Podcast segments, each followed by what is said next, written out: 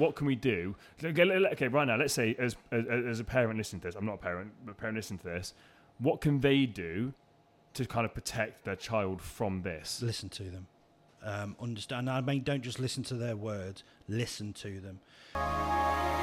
Welcome to the Prime Life Project Podcast, a place to help you unlock your full potential, both mentally and physically, to become the best version of you.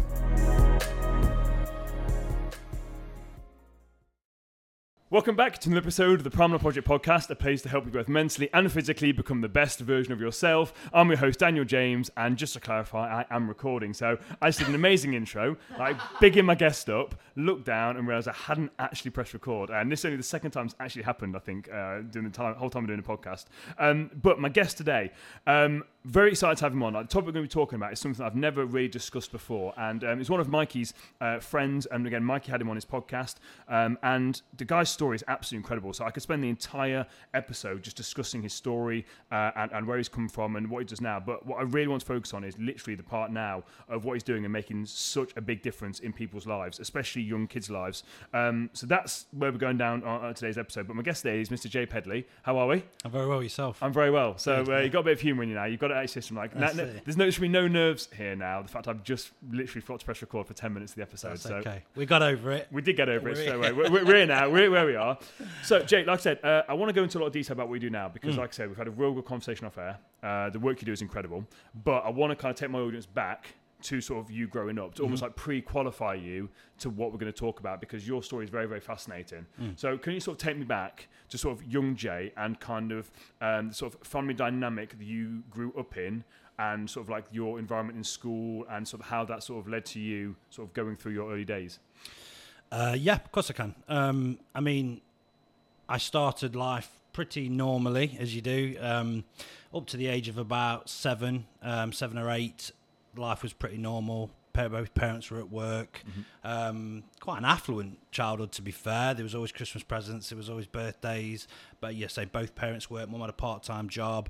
Um, she was at home when we came home from school, or she'd pick us up from school and so on. There was holidays, all that sort of stuff. Um, so nothing really that would sort of bang a drum, mm. to be fair. And then around sort of seven, eight, um, my father, who all, he already had a, a relationship with alcohol, um, hit the bottle uh, following the death of his father, um, and him and my mum looking after his mother, who had Parkinson's. They both lived with us. When so when my grandfather died um, and when my grandmother had Parkinson's, they both lived with us. So um, alcohol took over his entire being for mm. a, a number of years. So life was uh, pretty tricky. Um, after about eighteen months of that, we all stability was lost. Um, so we moved around. Um, so with eighteen months of my father hitting the bottle properly and my mum joining him, mm. um, we moved. Um, we had to move house. There was money was all gone. It was always drank. You know, there was always at the pub. Me and my brother were left to our own devices a lot of the time. Um, so yeah, whole stability gone. Um, Are you the eldest? No, my brother's older than me. Yeah, yeah, he's three years older than me. So um, he'd have been sort of eleven. I'd have been yeah. eight, uh, ten, eleven. I'd have been seven, eight. So, so yeah. in the time on this, because I know we spoke about this off air, like, cause you're from a very like mining town. Whereabouts? Whereabouts did you grow up? I uh, grew up in Eastwood. Yeah, Eastwood, yeah, yeah. So um, my father, my father was a police officer to start with. That's how my mum met. I know we've just been talking about yeah. that. And then he worked for Moor Green Colliery, um, which most people did in that area, of course. Um, and then he, he actually went went on to work for a brewery in Nottingham, Shipstone's, who used to uh, sponsor Forest. So yeah. he was really happy with that, wasn't he? Um, but yeah, it, it was uh, it, it was a good life to, yeah. to start with. Yeah, it was it was okay. Um, but then, you know, shit hit the fan, mm. as it were. So, so when we talk about that, because this this is where uh, again trying to piece piece the puzzle here. Yeah. Um, When his dad died, is that linked into round when the coal mining kind of stopped? Was there like a correlation between the two there, or not really? No, because um, I don't think the, the, the pit didn't close. For, I, I was there when they when they knocked the um, the I can't remember what it was called now. The, the, the mine, yeah, yeah, the yeah, mine, yeah, yeah the, uh, the the lift shaft. When I was there when they demolished it, so you know we was in. I, was, I just remember being pushed in as a pushchair, to be yep. fair, uh, or it might have been a, a little bike I had. Um, but then they carried on working because they were working in the workshops. Um, and then my father went to work at Shipstone's. So it wasn't necessarily a correlation with, yep. the, with the pit closing. He went over to there because he wanted to, you know, he'd had a history of working with pubs. My grandfather worked at Kimberley Ales. You know, he used to run pubs. So my grandfather's job was when a landlord wasn't paying his upkeep, they used to come in, chuck him out, and then my dad would go in and run the pub whilst they, they found, found somebody else. else. Yeah, yeah. yeah. Um, so he, he kind of went back into that and sort of managed the distribution side of Shipstone's Ales at the time. Yeah. Um, to my grandfather dying was just the, you know, I say the relationship with alcohol was already al- yeah. always there, and it was there probably from... I mean, Dad will tell you, he, he smoked since he was eleven and he's drank since he was fourteen, you know. Um, That's very much the thing to do there back in the day, wasn't it? Like, yeah. Eastwoods and your, your Ripley's, like your small, like your mining bit, that's yeah. very much kind of the norm. So to hear that now, people be like, well, it's a bit... Yeah. But actually, back then, that was kind of the normal thing Absolutely. To do. As soon as you knocked off at the pit, you went to the pub. Yeah. You know, you took your keep on the table, you went to the pub. Um, even even working for the police, you know, because he he worked for Nottinghamshire Constabulary for, for a number of years. That was his first first career. Um, he'll tell you he watched sixty-six World Cup at the local Nick, you know. um, but he used to walk the beat, and he'd walk the beat with his sergeant, and they'd, they'd have half a pint in every pub. They'd phone these old police boxes at the mm. end of the street. They'd phone in saying everything was fine. Then the sergeant drive him home, having had a skinful. That was the sixties, early seventies, yeah. you know. It was acceptable then. Yeah. I mean, now it's it's a no-go. Mm. So even in law enforcement, there was a culture of drinking.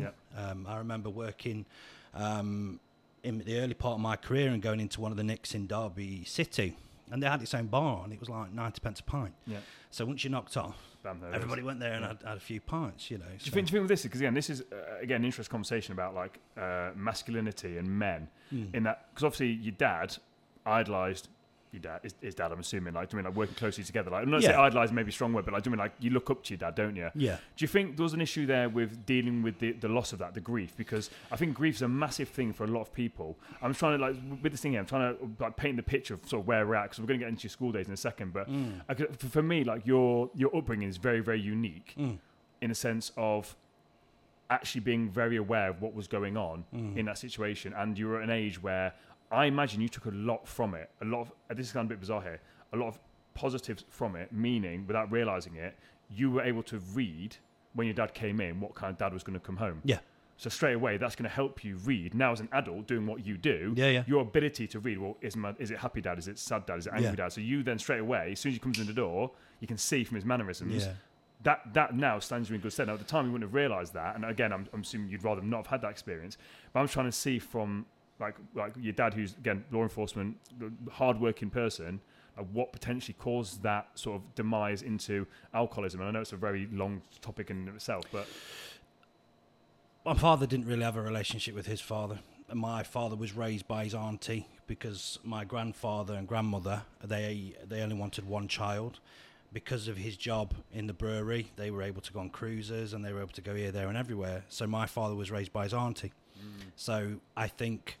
My father, when when my grandfather, when they started to work together, when my father was an adult, I think he wanted to reconnect, yep. which is probably where the idolisation came in, mm. because he had quite a traumatic upbringing with uh, the hands of his aunt. You know, it's quite a, a volatile situation. Mm. You know, it's uh, you're being raised by not your parents. Your parents are probably on some cruise somewhere yeah. doing something. yeah. um, and I think when...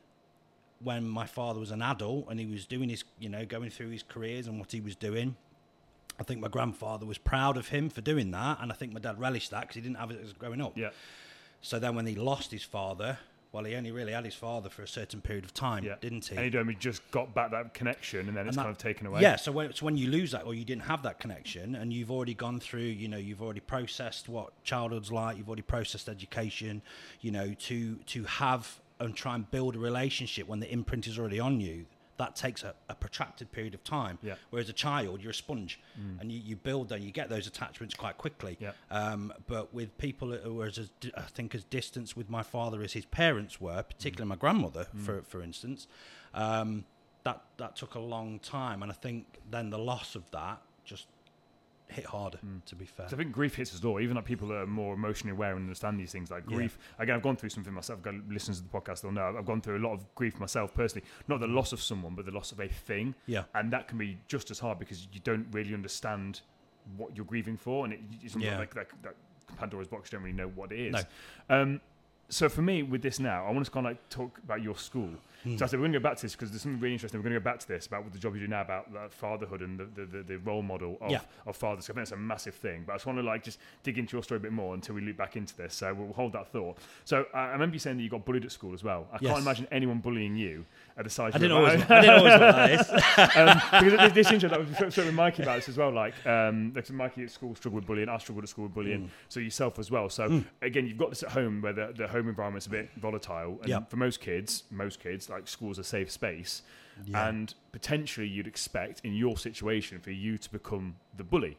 And this is something that I, I loved what you said on uh, Mikey's podcast, and it's really stuck with me. That because um, again, I have, I've had someone come on talking about bullying, and basically the most bullies I've got, I've got stuff going yeah. on at home. But the thing that I've realised we said about most bullies are bullying themselves yeah. in here, yeah. and that was really really powerful. Yeah. So everything was set up for you to kind of go to school and be this bully, but you weren't. You actually got bullied. So can you explain how that must have been? Because you got, you, you, you expect school to be a safe haven, and then yeah. it's not.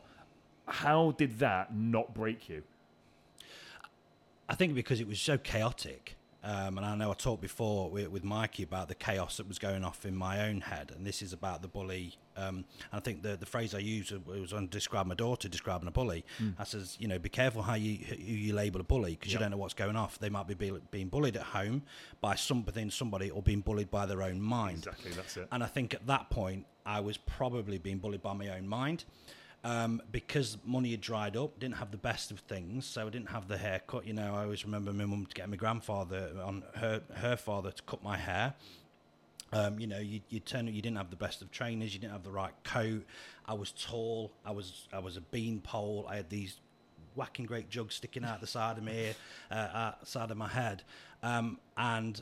You know, I was a bit of a, I wouldn't say I was a recluse because I had friends, um, but I didn't really know my place. And if you join a school, because um, the, the first senior school I went to, for instance, most of my friends went to the other senior school. Mm. There's only a handful of us went to the, the, the other one. Yep. And the feeder schools there, they'd already got their groups. Yep. And then you in walks this... You know, they used to call me rugby ball head because my head was shaped like a rug because I was so thin. Yeah, um, I, got, I got called melon head. Yeah. My, my head was so big. Yeah, well, there you go. Um, so it was. It, you just you just learnt to cope, and there's no there's nothing more resilient than a child mm. who's who's dealing with things at home and at school. Mm. There's nothing more resilient in, in in what builds resilience in those situations because you kind of start to accept that's your lot. Mm-hmm. You know, I'm going to get it at home. You know, I know what my dad, like you say, happy. Yeah. W- w- which dad have I got? You know, from, from sort of naught to seven, my dad was a happy, jolly guy. Mm. Um, from seven onwards, he wasn't. Mm. You go to school, you you know, the the, the bullies, as the, as you, you would term them, they mm. weren't really bullies. They just homed in. They, they that, that's the thing with school. You look back now, the kids that age, yeah. they're not really bullies. No. But as a the kid, you're very... Be, yeah, but kids can be cruel, exactly, can't they? But they don't know they what they're doing. They don't doing. know what they're doing. It's just yeah. words to them. And you, you hear yeah. it now in kids. Kids will say words, but they don't really know what they're saying. Yeah. And again, it's because, as you said, you're bullying yourself. Yeah. You're not okay with yourself. You then go home and you keep replaying it. Yeah. Why are they calling me melonhead? Yeah. Like, for them, melon... melonhead. Yeah. Like, what is it? Rugby ball head. It's not yeah. really insulting. It's like, yeah, yeah. saying, you, again, you had a big head. I had a big head for my body as well. Okay, but yeah. as a kid, you're internalising that. Yeah. Why Why are they saying that to me? Like, what do the girls think of me? Do all the girls think I've got a massive head? Yeah. And then you become even more, like, of a recluse within yourself. Yeah. Because, again, as you said, you keep replaying it, replaying it. And the bully's only said it to you once or twice, and you're saying it to yourself constantly. It then makes you kind of want to just be like... Absolutely. Well, I mean, even even down I always remember sitting in, and, and sitting in art. Um, in in I went, I went to Aldercar to start with. I remember sitting in Mister Robinson's art class, and there was two Lees and a Gaz. And they, they would watch Question Sport every time it was on, and they were the sporty guys. And they knew that I wasn't really a sporty guy at the time. Mm-hmm. And they would ask me questions. So who who who who won the World Cup in this year? And because I didn't answer, yep. I got it in the neck, yep. you know. And on the walk home, because I walked home, we used to get the bus from school every now and again if if we'd got some cash on us. Um, I used to walk home and, and used to walk past their junior school. I always remember, I don't know which one of them threw it, threw a two pence. and he smacked me right at the side of the head. And as I turned round, I lost I lost my mind about it, and I went to, and he shoved me, and this guy's had gone down behind me, and I shoved me straight over, because everybody stands around laughing. Mm. Now, to them, that's quite a throwaway moment. Because they're going to be laughing a joke. Oh, yeah, that's laughing funny. A joke. Yeah, yeah. For me, I then had to go home, and I didn't know what I was walking into at home either. So that t- that trauma, as it would have been, yeah, yeah. just stayed with me. Um, but yeah, if I I think if I'd have stayed in that school, we hadn't moved again, um, and moved to a different sort of town. Because I moved over to Ripley, um, so I went from Aldercar to what what was Ripley Mill Hill, which is now Ripley Academy. I think it might have gone a different way for me, um, but when I then moved schools, and and I'd said it before, and you start that new school, and the teacher says, you know, I'm going to put you with this group, this group are fine, you know, and on all those, you know, all, all those um, young people are going, yeah, we're we're you don't want to hang around with them because they're naughty, you know, and Hannah was one of those, um, and um, you sort of go, well, I don't I don't want to be picked on, yeah. I'm not going to do that, I'm not going to be a bully, but I'm not going to be picked on. So I'm going to align myself with those people who, and I knew they were, because, you know, back in the day in the old towns, I always remember, um, I used to, I always say I always remember. So I'm conscious, I listened to one of the podcasts, but I say, I always remember. And I think, do you? So something said the other day. Yeah. And it's, it wasn't the other day. It was, it was seven years yeah, ago. Yeah, exactly. I, I vaguely remember. Um, so one of the first sort of days I was at that school, I started in, the, in just at the end of the summer term. And, um, it, you know, I still speak to him now, and we have we have a laugh and a joke every now and again. And he was a lad called Shane, and he just walked up and punched me flat out in the stomach in front of everybody. And I didn't go down, and I didn't hit him back, but we had a moment where he was testing me, and I knew that him and, and a couple of the others were part of that group mm-hmm. who would, they weren't the toughest, but they were a bit untouchable, because yeah, yeah. collectively yeah. they're, they, they, they can withstand yeah. anything, and I aligned myself with them. Yeah. So how did you? Because this is interesting. Because obviously in that moment, then yeah. it's like one of those things where it could have turned nasty. You could have then punched him one, and as I said, it could have gone down another path. Looking back now, how did you navigate everything that was going on? I know you said you had no choice there. Like it, it, you basically, you literally really had no choice. But mm. like I said, you look at some of the kids that you're working with now. Yeah.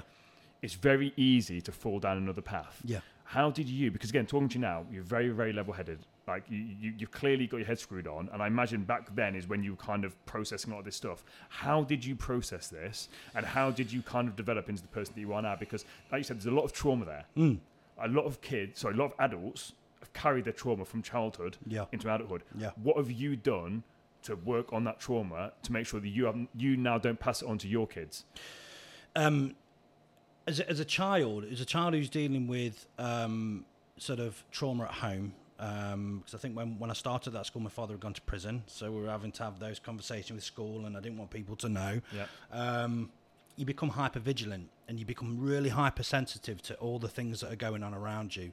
Um, and so you can hear a comment that somebody said the other side of the room that might paranoidally be aimed at you. Mm-hmm. So then you have to chameleon over and deal with that.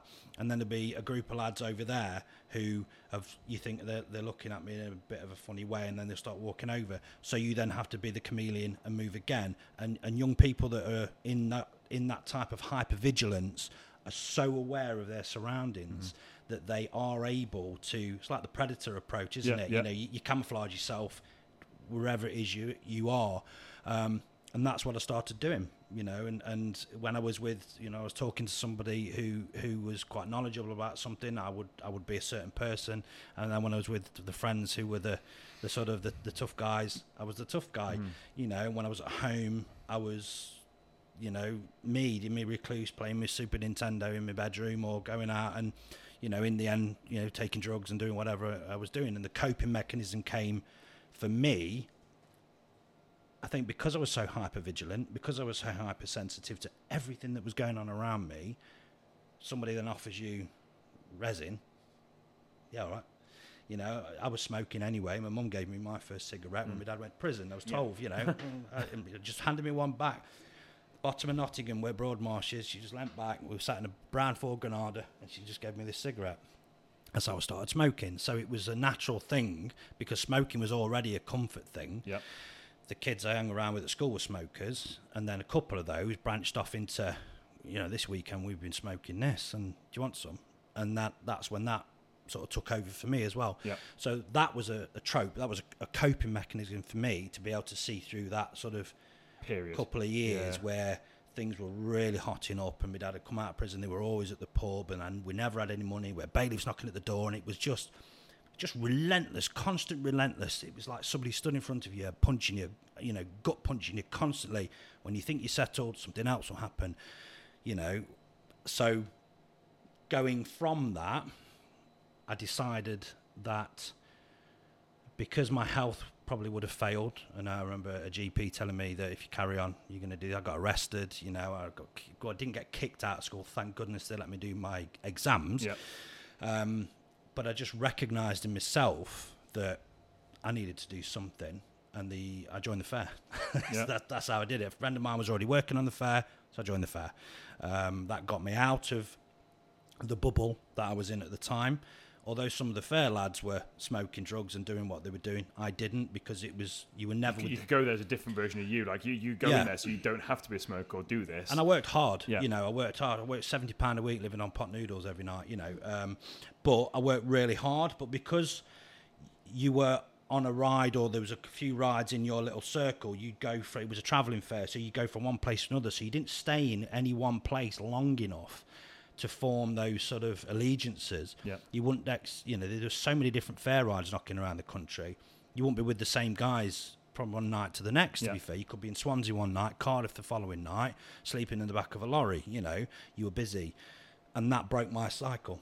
And then going back in, and I, I alluded to it in the podcast I did at the old farm bus with Mikey, going back in and and going back into the social housing estate and watching everybody do the same thing, it would have been so easy for me to go, to go straight back into it. Yep. And I just didn't want to. I just thought, I don't want I don't want to be that person. I'd seen, not a different life, it was because working on the fair is not easy. Yeah. Um, You've been to different areas, I imagine. So you've been to different areas mm. that weren't where you were. And I know you travelled a bit anyway, but travelling as a kid, going from school to school to school, dealing mm. with that trauma, mm. you're not really experiencing where you are. Because as you said, you don't stay there long enough to really make any connections, I imagine. You're just like, well, we're going to move it move soon. So you kind yeah. of... But then actually as a fair, as a young adult, you can actually kind of, oh, this is what this area looks like. Yeah, you're going to sit for a night, but then you go back to where you were and you're like, it's a bit of a yeah yeah, bit, yeah yeah we, we did a we did a thing at, at Lewisham um in central London, yep. and uh when when we set up the rides, the police had put all these barricades around, there was security around there, and um they they we, we sort of went over to them, we said, um well, these to keep us away from the uh from the from the locals, as in, they went, no, that's to keep them away from you, because you wouldn't stand any of that. yeah. um I think even, even though I moved around, I did it because I, I, I worked um, the Virgin Atlantic summer party in nineteen ninety-six, um, and I kid you not, on my daughter's life, Richard Branson driving around on his motorised lawnmower. You know, we was on his cricket in Oxfordshire on his cricket pitch, and he was he was riding around, and he, he got free McDonald's for everybody. So all of his Virgin Atlantic and Virgin Radio and all that stuff. Yeah, yeah.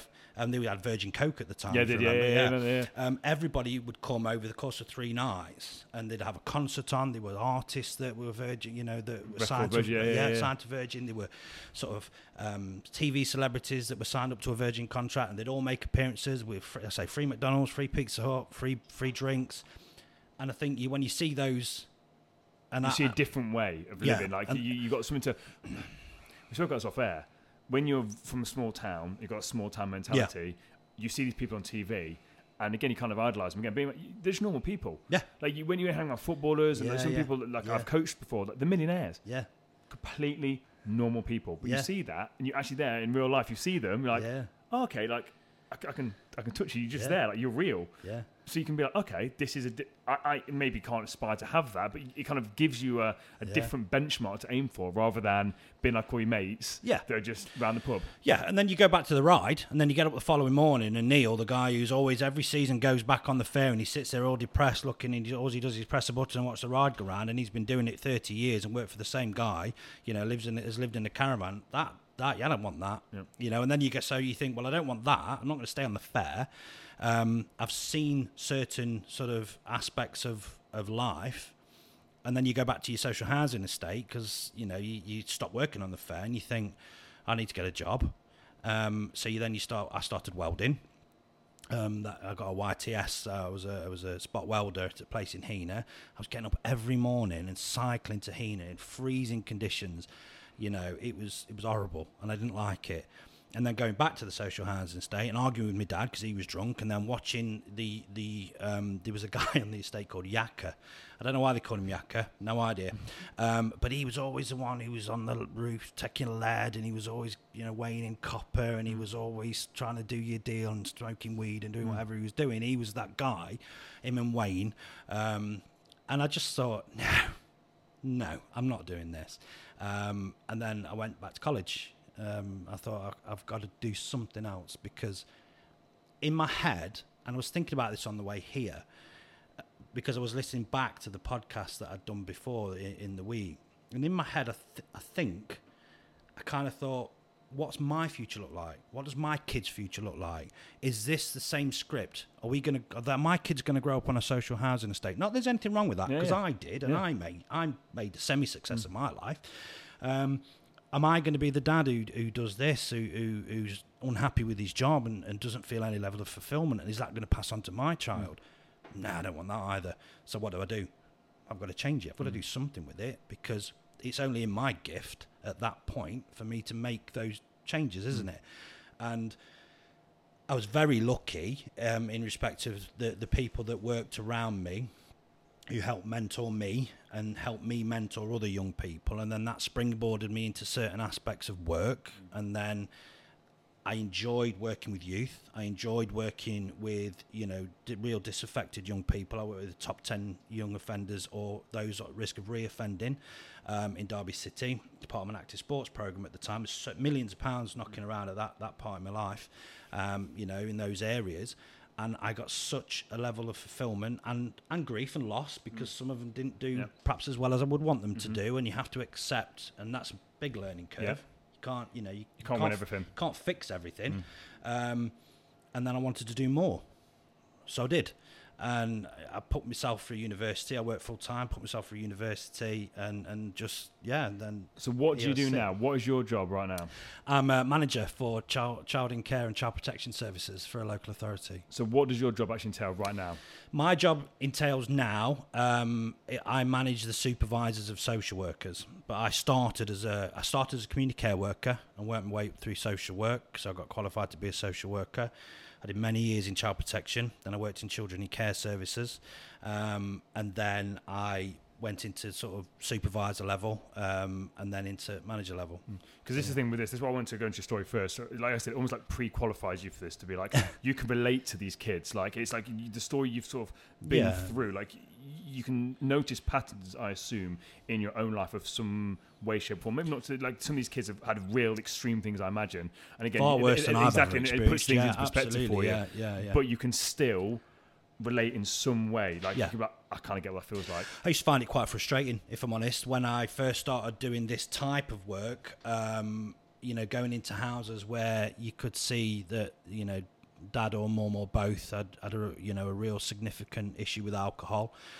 There was no f- food in the cupboards. You know, f- the kids' shoes were falling off the feet. I mean, the amount of times I, I walked away in tears because you, you can't just take those. No. So you've got to leave them there, and you've got to try and work to improve their position, improve their life chances and their life outcomes, and work with the, you know, work with the parents to make, you know, to to affect to affect decent change in a child's life. If the parents aren't doing it, you need to start with the, you need to sort yeah. of change the mindset of parents. To be fair, because that's where the imprint comes from.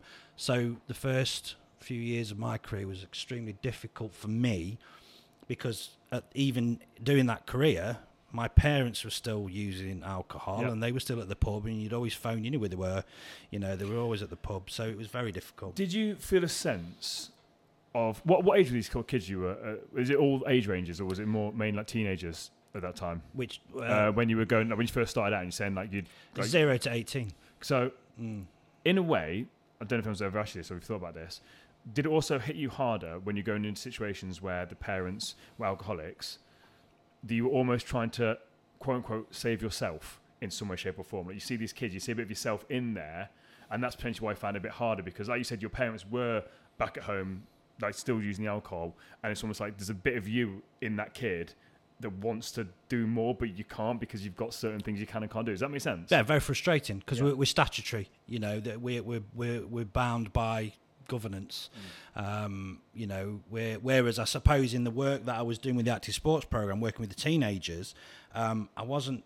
Although we were governed because there was funding streams, you had to, you know, you had to, or that was just prior to D B S check or old C L B check. Yeah. You, had, you had to be police checked. You had all that sort of stuff. The gloves were kind of off. You could tailor what you were doing to assist a young person to make a positive change. Yeah. Whereas in the in the realms of local authority, rightly so, we, we're yeah. governed. Yeah. Um, we have statutory obligations, things we can and can't do. You can't. I mean. People think of a social worker, they think the child snatcher off Chitty Chitty Bang Bang. Yeah, yeah, We're yeah, not. Yeah. Um, you know, I could I could talk forever about what social work actually is, um, but you go into those situations and you see young people who are really, really struggling. They might not be at risk there and then of, of imminent death or whatever, but they're suffering. They're and suffering. Are you trying to preempt what could happen? Yeah. So, so what is your job then? You said that we talk for hours. If you could summarise, what is it? The what is the job of a social worker? Because as you said, social worker, most people think you're basically taking the kids away from parents. In my head, yeah. it's not. What you're trying to do no, is no. you're trying to stop that from happening yeah. at all costs yeah. by putting things in place to get the parents in a good place to actually be good parents. Because as you fundamentally spoke about a little bit off air, like you've got to think the scripts, the family scripts. Yeah. If their parents, again, you so you look at like, uh, so again, let's say your dad, his dad potentially was in the war, that sort mm. of age. So you've got to look at the kind of stuff that has gone on through there. And if it wasn't mm. him, then his dad was definitely in the war. Yeah. So you've got to look at what's been passed down. So fundamentally, if the kid, sorry, if the parents don't know, they don't know. Yeah. They don't know how to actually parent. And they're fundamentally doing the best with what they know. And it may be shambolic to us lot. That can see it chaos. But to them absolutely but chaos, to them yeah. they may some of them may not have a clue that this is chaos. And does that make sense? Like, yeah, abs- so, so, yeah so, so with yeah, this yeah. Like, what, how, like what's what's the what, what do you do like, what, what's the actual thing the, the, the, if you could summarize it? I protect children. Yeah. That's my job. How? um by by in by empowering their parents to make positive changes. And what's that look like? Because like, even with this, like listen to this, my audience listening to this, yeah like hopefully no one's listening to this podcast, and unless it's especially happened to them, maybe happened to them in, in childhood, but it's it's giving parents information now. So like, so, so how do you empower, like how, how do you help parents be better parents in this situation? Because we spoke about this off, off air. When you get kids that are sixteen, sorry, fifteen, sixteen, seventeen, eighteen year olds. Yeah. And they're troublesome kids. Everyone blames the kids. Yeah. But it's not. It comes fundamentally down to parents. Yeah. So how do you help these parents become empowered, especially, I assume, if they don't want to be or well, take no responsibility? So re- rewind slightly. So the work that the, the I've I've done and, and have started to continue to do in sort of working with the youth, um, we're working one-to-one with young people. Um, and we're, you know, Mikey's, Mikey's organisation, they do the same, you know, and you work with young people whose home life is a certain way, and what you what what used to happen is there was um, sort of the, the charitable stuff, so the Sport England stuff and the New Deal stuff and all those things. There was a funding stream. You used to work, you know, in the communities with young people. There was the early help services. So if there was a parent or set of parents or carers who perhaps needed some advice on parenting, um, they were struggling with, with, with the child's um, behaviour, or they were struggling with teenage behaviour, um, that level was there as well. And then the more serious aspect, when children were sort of at risk of, of harm or ongoing significant harm, as the term is, um, that's when social workers come in, and we, we have to work quite intensively with parents to address issues around alcohol, drug misuse, mental health, domestic abuse. So you're quite far on down the chain almost? Like there's, there's not anymore, we're not, because the last sort of ten to twelve years of funding cuts means that our early help services are depleted to a point where some of the work that my staff do and some of the work I do, because I, I case hold still, I do some, yeah. so still still like to case hold, and I still like to go and do visits and make sure that I can keep my sort of hand in yeah, at the, yeah, at the yeah. coal face, um, is the parenting aspect, you know, um, where parents will, will naively think, well, he's not behaving, he's not sleeping at night, you need to take him with you. Well, that's not how it works.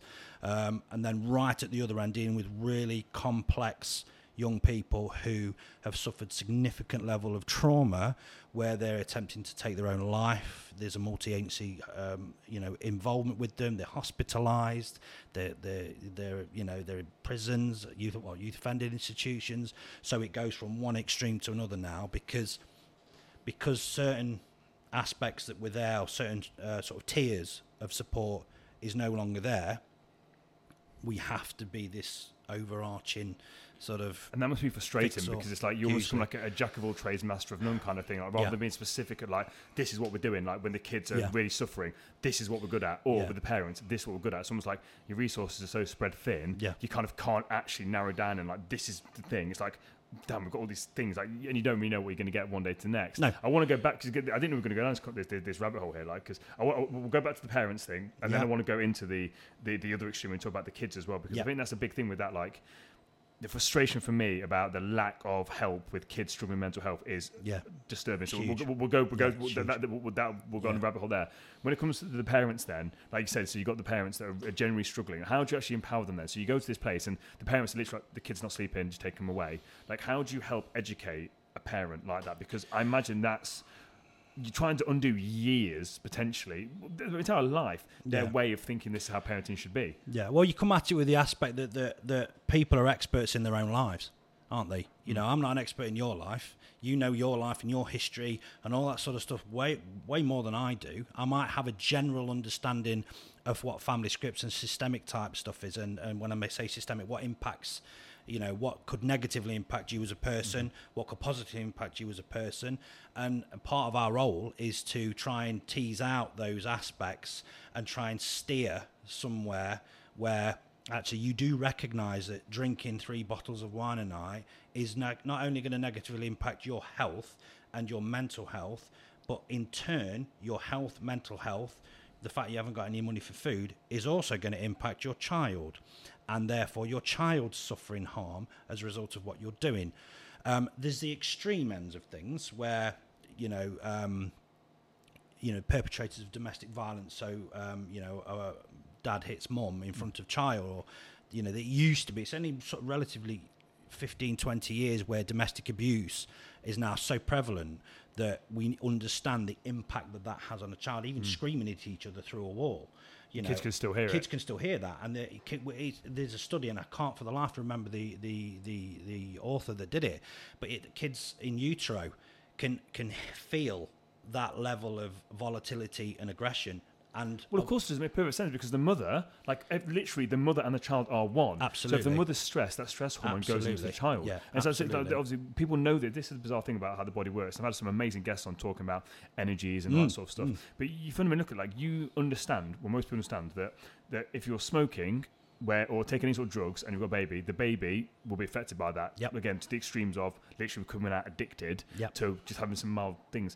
But then we don't talk about like the actual the, the hormones that are yeah. coursing through our body. Yeah. The fact of if you get anxious and you get that that, that, that feeling in your stomach, yeah. that, that fight or flight response, yeah. when you're coursing those hormones of adrenaline and cortisol through your body, the baby's getting that as well. Yeah. So then you have this baby that's already predisposed to being an anxious wreck. Mm.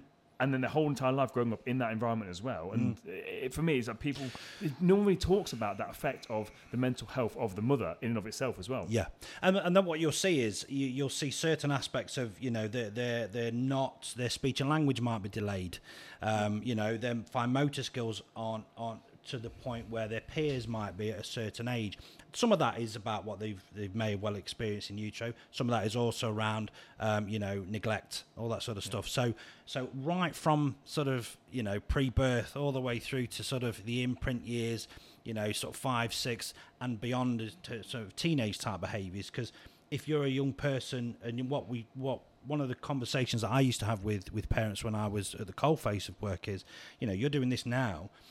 The research shows and the evidence shows that if you carry on, your your child is going to make, you know, poor educational choices. They're not going to achieve in certain aspects of education. They're going to make poor life choices, because that's the research. Trying to get a parent to understand that, because not everybody's a social worker, mm. not everybody's a psychologist. Um, you know, trying to get them to understand that is an extremely time, labour situation to be in mm. as a worker. Um, and there isn't enough of us to do. Because what you said there, it's like you're you're going into this case, and what you're trying to do is you're trying to essentially psychoanalyze this parent. Right, right, what makes you tick? Mm. What is this world you're living in? Yeah. And again, if that parent mentally isn't okay, every time you see them, there could be a different version of them that's coming. Absolutely. I'm not talking necessarily about personality type. Yeah. I'm talking about if they're depressed. Yeah. So you've caught them on a day where they're severely depressed. Yeah. You're trying to read this person's, well, what makes them tick. Mm. And then you've got to go away. That, that person thinks, well, that Jay's a bit of a weirdo.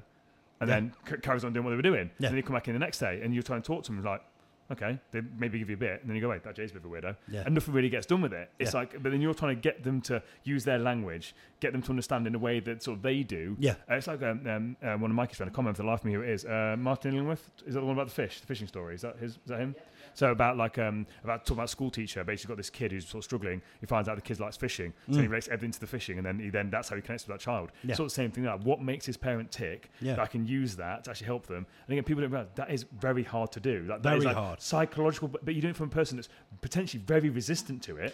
And you're basically insulting their parenting skills. And has had years... Because that might be how they were parented. Yeah, and, and they know, think they're doing a great job. They think they're doing a great job. They yeah. genuinely, they genuinely think, well, this is what I had to put up with. Like, yeah. I, I got hit, so there's no point me hitting this kid. Yeah, that, and you're trying to explain to them, no, no, no, you kind of can't do that. It's gonna, no, no, but yeah. this happened to me. I'm okay. I didn't go to school. I'm okay. So I'm, I'm, Jay, I'm yeah. okay. Who are you to tell me I'm a bad dad because I hit my son? Absolutely. And it's like then yeah. straight away you're trying to relate it to, but no, no, but listen, like. Because yeah. then you're then trying to make them admit in a way that they aren't okay yeah. and that that's affected them. And again, that is like therapy level stuff yeah. that people pay hundreds of thousands of pounds to unpick. Yeah. And yeah. you probably go in there and try and do it. Yeah. I'm guessing in probably an hour. And you probably see them every two weeks or something like that. I'm not, I mean, I'm, yeah, I'm, yeah. I'm, I'm, I'm, what I'm trying to say is that your job is extremely difficult. Yes. What you've actually got to try and do is you don't have, like you said, the resources all the time to sort of do it. It's like... How how do you do it? Because I'm getting I'm getting like, I'm like mate, how, that, the more I'm talking about it out loud, I'm like, mate, that's really difficult. It's, it, it's it's very hard because I've worked up and down the country. So you know, when, when I talk about casework, I, I, I'm not talking about any any sort of specific authority. I, I've worked up and down the country, but it's it's an extremely difficult situation to do. I mean, so, some of my workers and, and some of the work that I've done, you know, you're, you're visiting families where the police will visit in threes, and you're going on your own. Um, and you're potentially telling a father that the way in which you're treating your children and your wife or partner um, is going to detrimentally impact your child's future, both emotionally, financially, physically, in the future. Um, and if you don't stop, we may well be going down the line of, can your child live with you? And the police visit them in threes. Mm. So you've not just got the aspect of trying to get them around to the way of thinking, because their way of thinking is their way of thinking. Yeah. And sometimes, sadly, you can't get them there. So you have to enact other plans. You have to look at other as- other options for these, for these children, bless them. Um, but it's a very, very... There's no right or wrong. At social sciences, you work with humans. Mm. You know, I've worked with a, I worked with a guy up north. One day he was absolutely fine. Then he, he'd have had, he'd have had, he'd have smoked his way through the evening, you know, with with his psychedelics. And then the following day, he was a paranoid, schizophrenic mess. You know, how do I work with that? That that's a long period of time, and sometimes you can't. It's got to be done in the time frame that's right for the child ultimately, because yeah. you're there to protect children. And if you think, well, that's you know, it's going to take such a long period of time. How else do we in, involve yeah. ourselves, or the courts involve ourselves, or the police involve us in themselves? And that's when you have a multi-agency type approach. Yeah. Who's going to do what? Schools are involved, health's involved, police are involved, you know, um, child mental health services are involved to try and work on that situation whilst we're trying to work on that situation, whilst we're also involving other, other family members who might be a positive influence mm. on them to try and do what we call like family group conferencing yeah. type stuff to try and steer it. Because a social worker is only one person yeah. and they've probably got a caseload of, of, of above fifteen to twenty, and used to be years ago, we had thirty, thirty-two, I had forty cases at one point, you know. But I imagine though, back in the day, like you said, when you had the other supports in place, those thirty maybe have been easier to manage. Could because, refer to. Yeah, yeah because you, you, you, you, you're getting them after yeah. they've sort of done certain things. So you kind of know, well, I know what I'm dealing with here now. Yeah. You're doing the job of all those things. So yeah. you've got all these cases and you're like, I, you don't know what you're going to get with it. And it's like, you've got to put different hats on and different things. And it's like... Yeah. yeah. There's never the same day. You know, the, the, you'll get the same... I mean, we've we've had casework come through in my career where, you know, I remember when I first started out working with the parents, you know, because the script didn't change. And they just carried on. And then those teenagers I worked with, then I went on and had kids. And they didn't change that behaviour. Or, or they went even further with that behaviour. So I'm now working with the kids of the kids that I worked with years ago. Yeah. You know, that's really hard pill to swallow, that is, because my we, we failed, yeah. you know. And, and I say that in the broadest terms, because we only failed because of the time, labour and the, and the, the lack of resources that goes into something like that. Um, we didn't fail as, as an individual because we did what we could with yeah. the time we've got. And a lot of social workers will work well into the night. They'll be writing court. I've written court reports at two o'clock in the morning because I know it needs to go somewhere the following day. You know, we've we've worked to the point where our own children are being, you know, put to bed by a childminder because we're protecting other children. Yeah. You know, and, and that's a really also a really hard thing for a social worker to deal with, because actually sometimes you're working round the clock. Um, to make sure that children are safe, the higher end cases yeah, yeah, I'm yeah, talking yeah, yeah, yeah. about. But even that is a very time laborious process to go through. Let me flip this up a bit then, because I didn't want to go down. I didn't, well, I didn't think I was going to route. How do you look after your mental health in that situation? Because that's a lot to carry on your shoulders, and you've got fucking big shoulders. Yeah. That's a lot to carry on your shoulders yeah. to know that, like I said, potentially your daughter, it, like. neglects the wrong word, but it's like, because she's childminder and stuff like that, so you know you're like, I'm not being the best dad today, because I can't. Yeah. But I know I'm doing the best thing for that. So then what you've got is that little bit of guilt, it's like, that, and mm. then you've got to deal with this, mm. and then you've got to deal with the other case you've got coming up, and then you've got that one that kind of looked like this, that kind of didn't quite work out a few years ago. You've got all this stuff going on inside your head. How do you stay mentally strong? Because that is, even just me describing that right now, I'm like, that's a lot to like to carry. How do you make sure that your mental health's okay, and how do you make sure your team? Because now, now you're at the top, like like you've got t- people beneath you. Yeah. How do you? And again, I know this is a very la- loaded question here. Like, how do you make sure that yourself and your team's mental health is okay, dealing with essentially the worst of the worst in some cases? Yeah. With lack of time, support, and finances. Like, how do you deal with that? With a great deal of difficulty. Yeah, and um, that was a very loaded question. And again, we, we, there's been no preloaded questions here. No, so no, this is I'm, all I'm this is all on the cuff here, because it's yeah. like, the more you're talking, I'm like, mate, like that, I can see how very easily you can be not okay mentally with that, because mm. there's a lot on your shoulders there. Well, I um, so my, my eldest lives with me. My my youngest lives with her mum. So my eldest has lived with me for for a great many years, and um, we.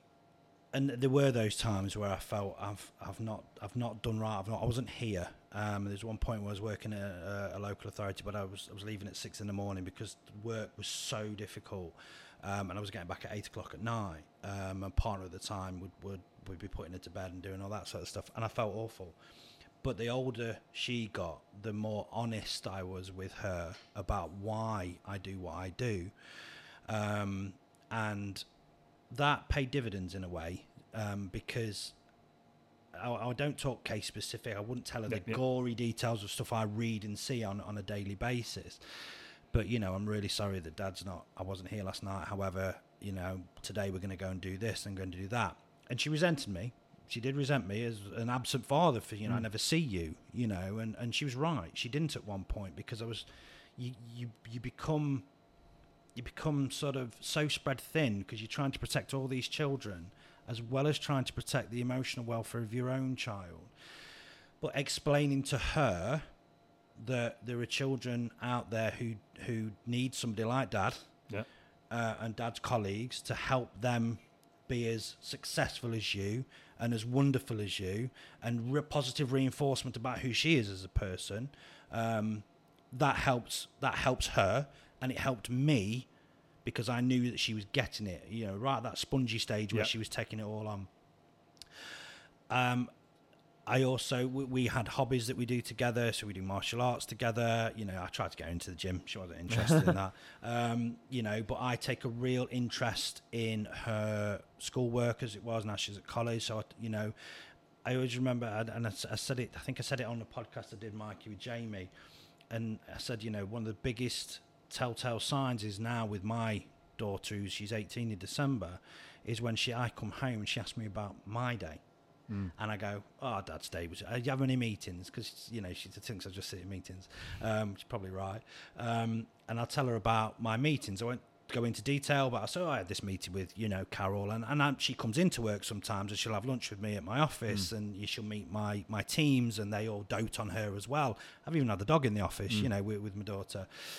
Um, but she once said to me, "Oh, I've done this today, but I know you're not interested."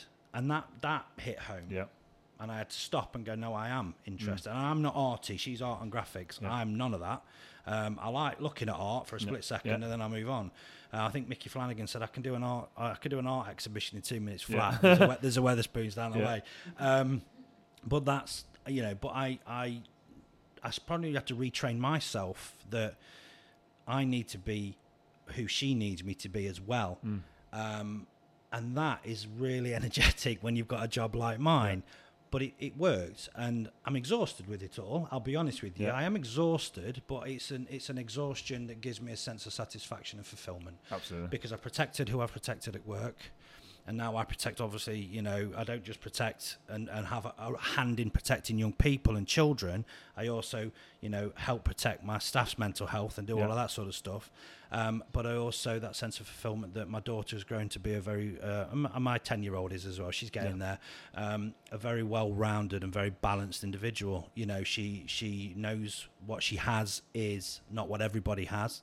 Um, she relishes in what she, the opportunities that she has had, and we, we've been on holidays and traveled yeah, yeah. and done all that sort of stuff. Um, so she knows, or she, she doesn't know, she understands that although we're not massive millionaires, she's had a quite a privileged set of circumstances yeah. afforded by somebody that works extremely hard to protect other children. Yeah. So in a in a sort of misguided way, she sort of benefited from the work that I do and the background that I've got yeah. because I'm not the dad who will shout and scream, and I've never sort of hit my child, you know, and I've always talked through things, you know. Um, you know, being a single dad of a of a teenage girl, that's very difficult. Communication, you know, is definitely going to wow. be the key. Yeah, um, you know, certain things that they talk about, certain things that they want to talk about, certain things that they, you, they don't think you want to talk about. Because I'm a I'm a sort of forty odd year old male and I'm dad, they might be embarrassed to talk to me about. Actually, I've got her to a position where she's she's comfortable enough to tell me anything, awesome. And she does. Yeah. Um, So I'm comfortable in who she and, and, and my youngest ones are. You know, they're, ch- they're chalk and cheese. They're, they're two different people. Um, but I'm very comfortable with who they've turned out to be. Um, I have no worries or concerns about their future emotionally.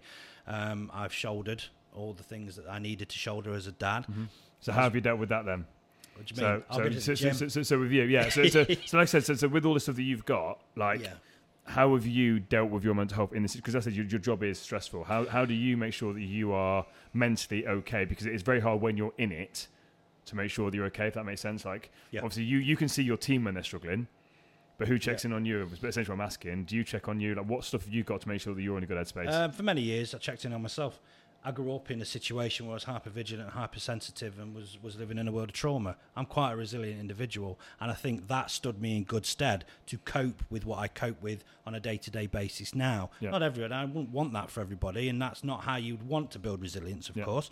But it has. It's made me, it's moulded me, and it's... it's um, you know, it's uh, what was it uh, Arnold Schwarzenegger said, you know, you're just a lump of clay and you just chip away at the clay. And it's the same thing about your human body. It's also the same thing about your mind. You've got to train your mind to be a certain way. And if your imprint from those spongy years of sort of seven to sort of eighteen, you know, you learn to be resilient.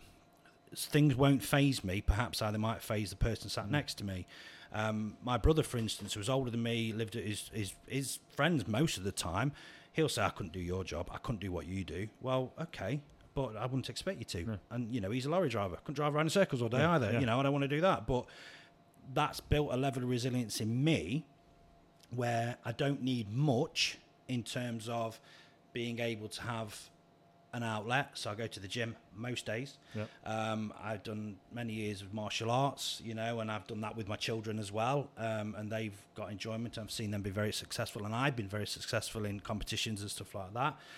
Um, so yeah, and I, I just, I like my, I'm, I'm all right in my own skin, mm. to be fair. That's an interesting thing. Like I said, most people couldn't do what you do, mm. but you can do what you do because life has happened. I've got that, that this a saying, like life happens. Well, I say I've got a saying from Tony Robbins originally. Life happens for you, not to you. Mm. It's like it's like this whole thing. Everything's happened. It's happened for you to be this person, yeah. so that you could be molded into this this super J to then essentially be to essentially be this like prote- out, to be this like to, to be this to be this protector of these kids. Because yeah. I said to do what you do, like you have to be a certain kind of person. But you mm. are now to some of these kids, and I, I use the word deliberately Super J because you are literally like Superman. Some of these kids, you're going in and genuinely making such an impact, mm. and you can only do that because of the stuff that's happened to you. Mm. And I think that's such a massive thing that people don't realise. Like, yeah. and like I said to you earlier on, like your ability to actually communicate with people and chameleon. Like you as a person, like I literally met you with the door and straight away I felt at ease in your company. That's you, yeah. the, the art of communication is yeah. uh, is very lost within people. In fact, you can now communicate with your daughter on that level. Yeah. Everything that's happened to you in that childhood, like I said, it, it's made you who you are now. It's made you very, very good at your job, yeah. which a lot of kids will be thankful for, and a lot of your team will be thankful for as well, because you're clearly the kind of person that like is a very solid physically and mentally as a person. Like you're very, very broad, very strong. You can you can you can handle a lot. Yeah. And I think a lot of people don't have that in their life. That person that's yeah. that can handle it, if that makes sense. But I think I think. Those people that don't have those that don't have that in their life do need people around them to be that as well. Yeah. And I'm comfortable in, for certain people, I am that person. I've got friends who will turn to me and I'll only ever hear from them when life's gone down the pan. Yep. You know, but, but, but mate, same with me. And I'm okay, yeah, yeah, and yeah. I'm okay with that, you know, because, you know, you, you'll always be my friend, whether I see you every five days or every five months. If something goes up the shitter, I'm still here for but you. People, I don't think people understand that, because I've had that before, and people are like, but they only talk to me when they're struggling. It's like, I'm, yeah. I'm that, like, I'd rather them talk to me when they're struggling yeah. than I find out something's happened to them. Abs- absolutely. I, I, it sounds yeah. bizarre. Like, yeah. I, I literally, I literally get people that don't, and they'll just mess yeah. me out of the blue. Like, I'm really struggling. Can we go and go for a walk? And I will literally drive two hours yeah. to go and have a chat with them because I know they're struggling. It's like yeah. I don't mind doing that, because it's like I know that I can help burden that. People say to me sometimes, and again, I'm not perfect all the time. Like I do generally sometimes struggle. Like yeah. Mikey knows my own struggle. Like I, I did struggle um, a couple of months ago with some stuff that gone on. It got too much for me. That wasn't my job. That was an external. Yeah. That because I was doing my job and I was giving so much energy there, I didn't have the defences to, to deal with that. If that makes sense. But yeah, I will absolutely. always be able to shoulder that burden yeah. because you kind of almost put that barrier up to be like, I can help you here, and you keep protecting yourself in the same same same way. If that makes sense, you're protecting yourself yeah. while you're helping another person. And so part of that is is the is the hypervigilance and hypersensitivity. So I can walk into a team room, and I manage a number of teams now and a number of staff, and I can walk into the team room and I I can tell an atmosphere's changed. I can tell if somebody's struggling, you know, and I've had some really good managers in my time, you know, in, in all aspects of my, in every job I've had, I've had some really good managers, I've had some really poor managers. Uh, managers that were very sort of process-led, statisticians, you know, this needs to be done, that needs to be done, this needs to be done.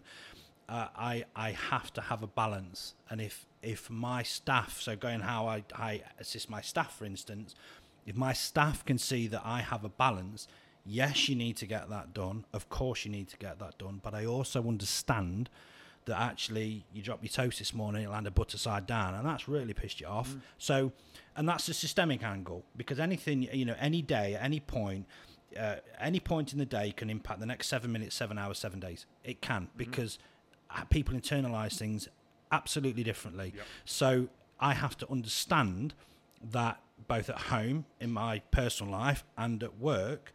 I'm, I'm working in social sciences. I'm working with people, and they could have not slept very well. They could have had a, you know, uh, a car breakdown or a puncture on the way to work. They could have received a very nasty phone call from a parent. You know, they could realise that they're slightly behind on the paperwork and be panicking about how to get that done. So, and especially during the pandemic, for instance, where we were so we weren't we weren't together, and you know, how do you build resilience with people who aren't together? And the Saturday, you know, and and I put on these sessions every Friday, wellbeing, I call them wellbeing sessions, every Friday from three till five, and that was a safe space for them to come in on Teams and sit there and just talk about the weekend, yeah. vent about something, have a discussion about things that were bothering them. Um, it's tailed off now because we're now back in the office and people are bouncing. It's lovely to see yeah. the bounce. And I've spent probably more time in the office, in the in the team rooms than I should. I should be at my desk doing my job. But I, I'm... I'm you understand pe- the importance of it, though. Absolutely. So I'm I'm present in the room, and I was I was there today, and I'd done a, a big drive, and then I did a meeting, and then I just sat in the team room, and somebody was talking about something, and I took an interest, you know. And I think taking an interest in each other, not necessarily being a supervisor or, or the or the manager of that that service, taking an interest in each other, so you know the social aspect of it means the world to them, and they can go away on a Friday and know that they've had a conversation. I'm interested in, you know, how their son or their daughter's doing. You know, you said you've got sports day. How did that go? You know, um, and they're heard. Absolutely. Actually, and that's yeah. the thing, like, they're heard. They're yeah. not just doing all this job, and Jay's just their boss. Like, actually, Jay actually cares. Yeah. I, I mentioned in passing two weeks ago, my kid had a sports day, and it was in two weeks' time, and Jay's in two weeks' time gone, oh, yeah, by the way. Yeah, like, I didn't get on. Yeah. That, that that means more to people than being like, oh, do you want to do an extra grand a month? Obviously, yeah. money goes a long way, yeah, but yeah. money only gets you so far. It's that actual connection with people, and actually yeah. showing that someone actually cares. I think fundamentally, if you sort of go back, again, very cautious of time here, but go back to what we're going to talk about, about the, the, from the kids' angle here, I think that's a big thing, that like lack of not being seen and heard. Yeah. I think that's one of the biggest fundamental things that kids struggle with when they are in that bad place mentally, and they can be easily manipulated by gangs or the, the other vices yeah. that are out there. It's that lack of connection almost, isn't it? And we spoke about the, the father figure. Yeah. I think a lot of the stuff I spoke to when I go to inner city schools and I work with them, the teachers, they've got such a bad relationship with women.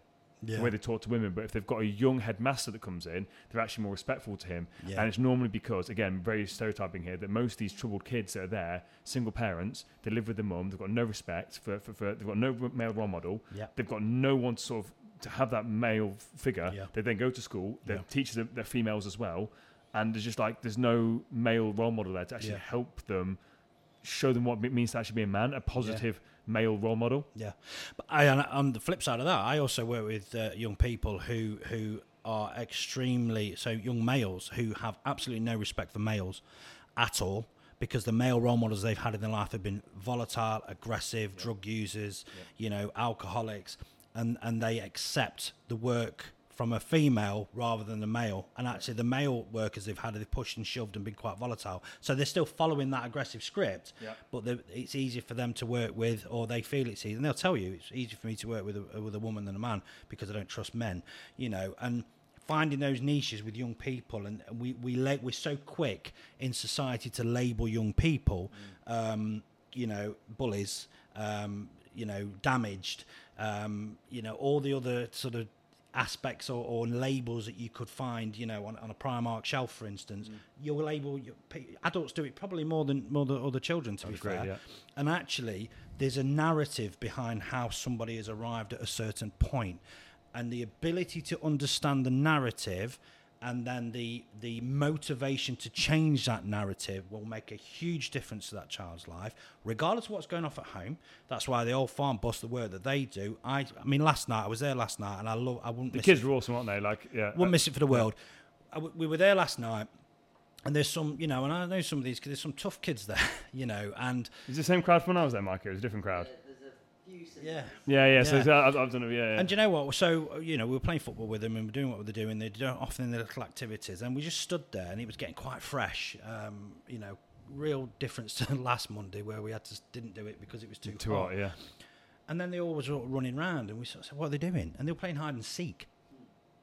They're just playing hide and seek. You know, we'd given them that space to just be kids. So at home they will be on a, on a phone or an iPad if they're, if they're fortunate enough to have them, or they might be listening to something that they don't want to be listening to, or they might be sat in the room on their own.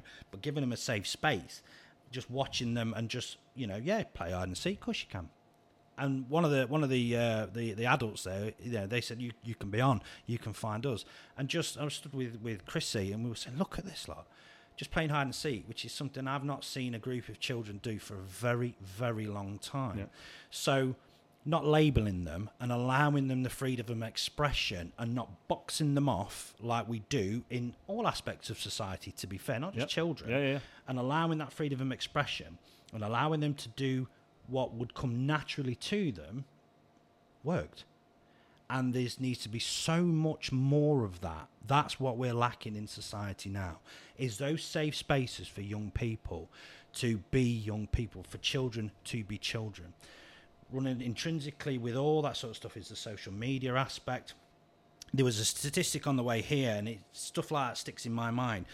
You're going to spend twenty-two years of your life on social media. So a quarter of your life you're going to spend on social media. That's the statistic on the news on the way here. Well, that's massive. And the influences that social media has on young people and what is expected of them, combat that with what's happening at home, what's happening at school, and all the labels that come with that. You're not wearing this, you're not doing that, you're not TikTok famous, you're not doing all this sort of stuff. I think the pressure on our young people now is far greater than it's ever been in terms of, and, and they label themselves. Because it's not like when we were growing up at school, especially you, because obviously you're, uh, how is it, forty now? forty-two, yeah. forty-two, so again, you're like ten years older than me, eleven years older than me. Like, it's even... So it's, it's, even, it's even like we're looking at our age, the, the difference in, in us growing up at school. Yeah. Like, when we were getting bullied, we were only comparing ourselves to the kids in our school. Yeah. Now, the kids are comparing themselves to the fourteen-year-old millionaire on YouTube. Yeah. That is literally the zero point zero one percent. Yeah. The anomaly, the outside, the outlier, yeah. But the kids are now judging themselves on that. So they're now not only judging themselves on how they are in their own school, yeah. They now think they're a loser in the entire world. Yeah. And it's a very, very dangerous... Social media's got a lot to answer for. I think it's positive. There's a lot of positives. Yeah. But it's so unregulated with the younger lot, it can be so, so toxic. We talk about that narrative, the voice inside your head. It's how it's used, isn't it? one hundred percent. But, but there's no...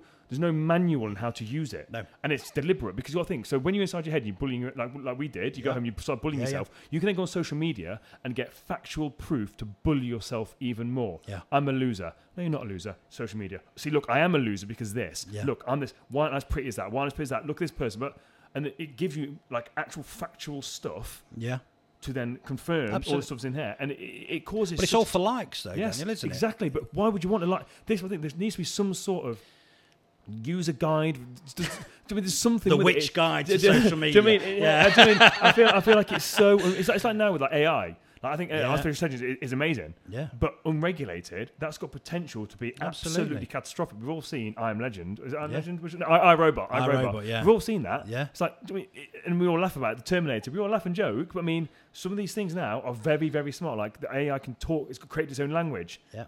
That should be a red flag. But yeah. with social media, it's the same sort of thing. Yeah. We're letting these kids, when you said, when they're most pliable, most malleable, yeah. letting them just run riot on these things. Yeah. And it's basically taking their innocence away. Well, you know, we've already established I'm ten years older than you. Um, but when, when ele- you was... Ele- ele- ele- ele- eleven years, eleven years. eleven. What? It's nine. Why, why nine? forty-two. Oh, no, ah, nine years. There we go. Thank you for that. Yeah. keep, keep, keep that in. You're all uh, fired. You're all fired. But when you was at school, or when I was at school, I had two or three friends that I chameleoned to, and they influenced me, yeah. and I influenced them. You spent all day, every day with them. You go around their house. You go around their house. The you sleep over. You do the paper round with them. All that sort of stuff. That they were your influencers. That's who you sort of aligned yourself to, and you weren't too, because you, you know, like I say, I aligned myself with the, the the kids who were kind of not a similar background to me, but had a similar sort of, you know, narrative in terms of their day-to-day life, as it were. Now, my daughter consigned into social media is influenced by millions of other people. At any given point, she can press a button, and somebody can be trying to sell her some makeup to porn, to all this yep. sort of stuff that makes life for our children so distorted as to what reality actually is. But then that is their reality, because social media is only sort of fifteen anywhere. years old, it's isn't it, really, anywhere. in terms of... I mean, I, I came off Facebook, I'm not on it. I've got Messenger, I have Instagram, I have Snapchat, because it's the only way I think my daughter will probably text me. Um, but I've only been on that for three days, because I think she never responds to a message. Yeah. You know, I ring her, she never answers the phone, so but Snapchat. she'll answer a Snapchat. Yeah. Um, you know, and it's just, it's, so then do the job that we do, and have all those other outside influences, as well as the influence of the parents or the, their older siblings who might be abusive towards them, and then them internalise what's happening out there in the world, and how do we expect their mental health to fucking well cope with that? Yeah. And that's why you see a lot more in the news now about mental health issues in young people. We don't have the resources to cope with that. It's a ticking time bomb. And I, I speak from experience in work. The amount of work we do now where young people have sort of been sectioned under the Mental Health Act. This is young people who've been sectioned. It's not adults, yeah. you know, um, with eating disorders, with, with self-harming issues, all those sorts of stuff. What do we do? What do we do? You what know, do, what do, so what's what? So again, what do we do? Like, what is in your experience? Because again, you, you've had experiences for a number of years. Yeah. What is, in your eyes, the answer to this? Like, like what what can we do? Okay, okay right now, let's say as, as as a parent listening to this, I'm not a parent, but a parent listening to this, what can they do to kind of protect their child from this? Listen to them. Um, understand. I mean, don't just listen to their words. Listen to them. Um, and I said it on, on Jamie Booth's podcast a few months ago. Um, your child will get up in the morning. They will go. They will immediately, if they've got a phone in their hand, they they they've changed slightly just by reading something that perhaps they didn't read the day before, your child will be a different child when it comes home than it was when it left for school in the morning. It will be a different child when it watches a T V program, because it's learning. Kids learn at an exponential rate. And if you are not listening to what they're saying, you know, we, we see those. So you see those photos, um, I, I do, uh, probably too often than I'd like to, where, oh, first day of juniors, last day of juniors, great. Well, that's, they've not just changed physically, mm-hmm. they've changed in terms of their, their life expectations, their influences, their behavioural patterns, their emotional resilience. Absolutely everything's changed, and that changes hour by hour. They could have an argument with one of their friends, and they're not their friends at the end of the day, and they come home and they stick their head in a tablet. And as a parent, if you're not listening to that, and I mean listening to the fact that they're not even present in the room anymore, that can have catastrophic effects in the long term about a child's sense of worth, place in the world. You know, I'm not a perfect parent, you know, and I think it was Jamie who said, what's the, what's the, the, the Jay's handbook of parenting? I wish I knew, because every child is different and every child's going to be influenced. The only thing we can do as parents is to try and buffer, because it's our job to buffer as much as we can the external the external issues that will dramatically affect our children, to try and keep them in education, to try and keep them, you know, with, with the right choices in life, because they're going to be impacted hour by hour, day by day, more so now than they did in the eighties and the nineties, you know, because there's so much information out there. You will be changed from this conversation. I will be changed from meeting you. Even as adults, it happens. Imagine as a child, mm. with all those external influences happening, and then perhaps a really shitty home life as well. Mm. You know, uh, just listen. Listen to what they're saying. Listen to what they're not saying, probably more, because seventy percent of, of communication is non-verbal, thirty percent is verbal. If you're not listening to their body language, or they're, they're constantly upstairs in their room, or you haven't seen them for a few hours, whereas normally they'd be at the dining room table, or normally be in the room watching Coronation Street with you, listen to that as well, because they're changing. They're, they're changing absolutely all of the time.